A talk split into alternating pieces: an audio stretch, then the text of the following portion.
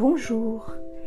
Êtes-vous vous aussi passionné de littérature, de linguistique, d'histoire et de culture générale, mais vous n'avez pas toujours le temps de lire aussi souvent que vous le souhaitiez? Je vous invite donc chaleureusement à écouter mes podcasts de livres audio, littérature française et francophone, romans essentiellement pour l'instant. Ainsi, où que vous soyez et quoi que vous fassiez, vous pouvez écouter mes lectures en français. En espérant partager avec vous ma passion des mots, des langues, de la nature et des animaux, je vous dis à très bientôt.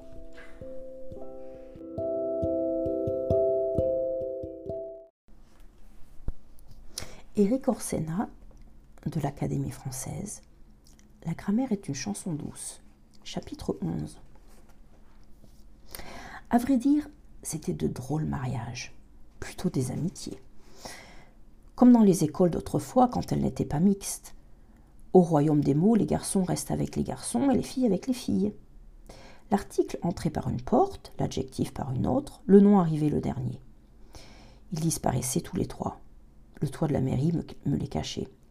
J'aurais tout donné pour assister à la cérémonie. J'imagine que le maire devait leur rappeler leurs droits et leurs devoirs, qu'ils étaient désormais unis pour le meilleur et pour le pire. Ils ressortaient ensemble, se tenant par la main, accordés tout masculin ou tout féminin.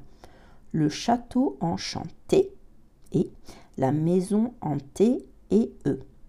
Peut-être qu'à l'intérieur, le maire avait installé un distributeur automatique. Les adjectifs s'y ravitaillaient en e final pour se marier avec un nom féminin.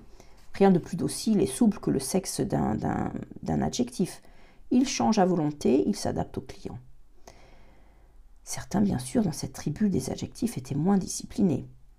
Pas question de se modifier. Dès leur naissance, ils avaient tout prévu en se terminant par un E. Cela se rendait à la cérémonie les mains dans les poches. Magique, par exemple. Ce petit mot malin avait préparé son coup. Je l'ai vu entrer deux fois à la mairie. La première avec ardoise, la seconde, avec euh, musicien. Une ardoise magique, tout féminin, un musicien magique, tout masculin. Magique est ressorti fièrement, accordé dans les règles, mais sans rien changer. Il s'est tourné vers le sommet de ma colline. J'ai l'impression qu'il m'a fait un clin d'œil. Tu vois, Jeanne, je n'ai pas cédé. On peut être adjectif et conserver son identité. Charmants, charmants adjectifs indispensables adjoints. Comme ils seraient mornes les noms sans les cadeaux que leur, font les adjectifs, le piment qu'ils apportent, la couleur, les détails. Et pourtant, comme ils sont maltraités, je vais vous dire un secret. Les adjectifs ont l'âme sentimentale. Ils croient que leur mariage durera toujours. C'est mal connaître l'infidélité congénitale des noms. De vrais garçons, cela.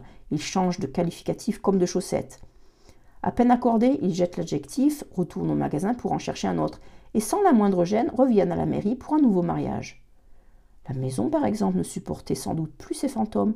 En deux temps, trois mouvements, elle préfère à soudain historique. Historique, maison historique. Vous vous rendez compte? Pourquoi pas royal ou impérial Et le malheureux adjectif hanté se retrouva seul à errer dans les rues, l'âme en peine, suppliant qu'on veuille bien le reprendre. Personne ne veut de moi, J'ajoute du mystère à qui me choisit. Une forêt, quoi de plus banal qu'une forêt sans adjectif? Avec hanté, la moindre petite forêt sort de l'ordinaire. Hélas, pour hanter les noms passés sans lui jeter un regard. C'était à serrer le cœur, tous ces adjectifs abandonnés. Thomas souriait aux anges. Depuis le temps que je le connais, il n'a pas besoin de, il n'a pas besoin de parler. Je, lis dans son cerveau comme dans un livre ouvert. Je savais quelles étaient ses pensées, des pensées vulgaires, des pensées typiques de garçon.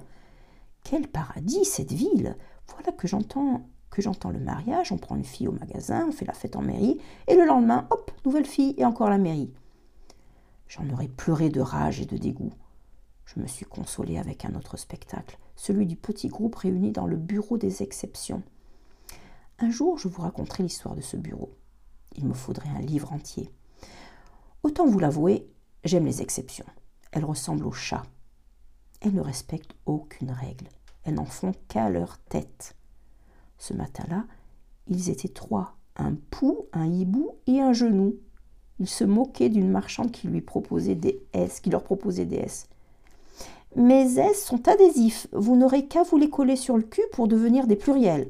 Un pluriel a quand, a quand même plus de classe qu'un singulier. Les trois amis ricanèrent. Des S comme tout le monde Pas question. Nous préférons le X. Oui, X comme des films érotiques interdits aux moins de 18 ans. La marchande s'enfuit en rougissant.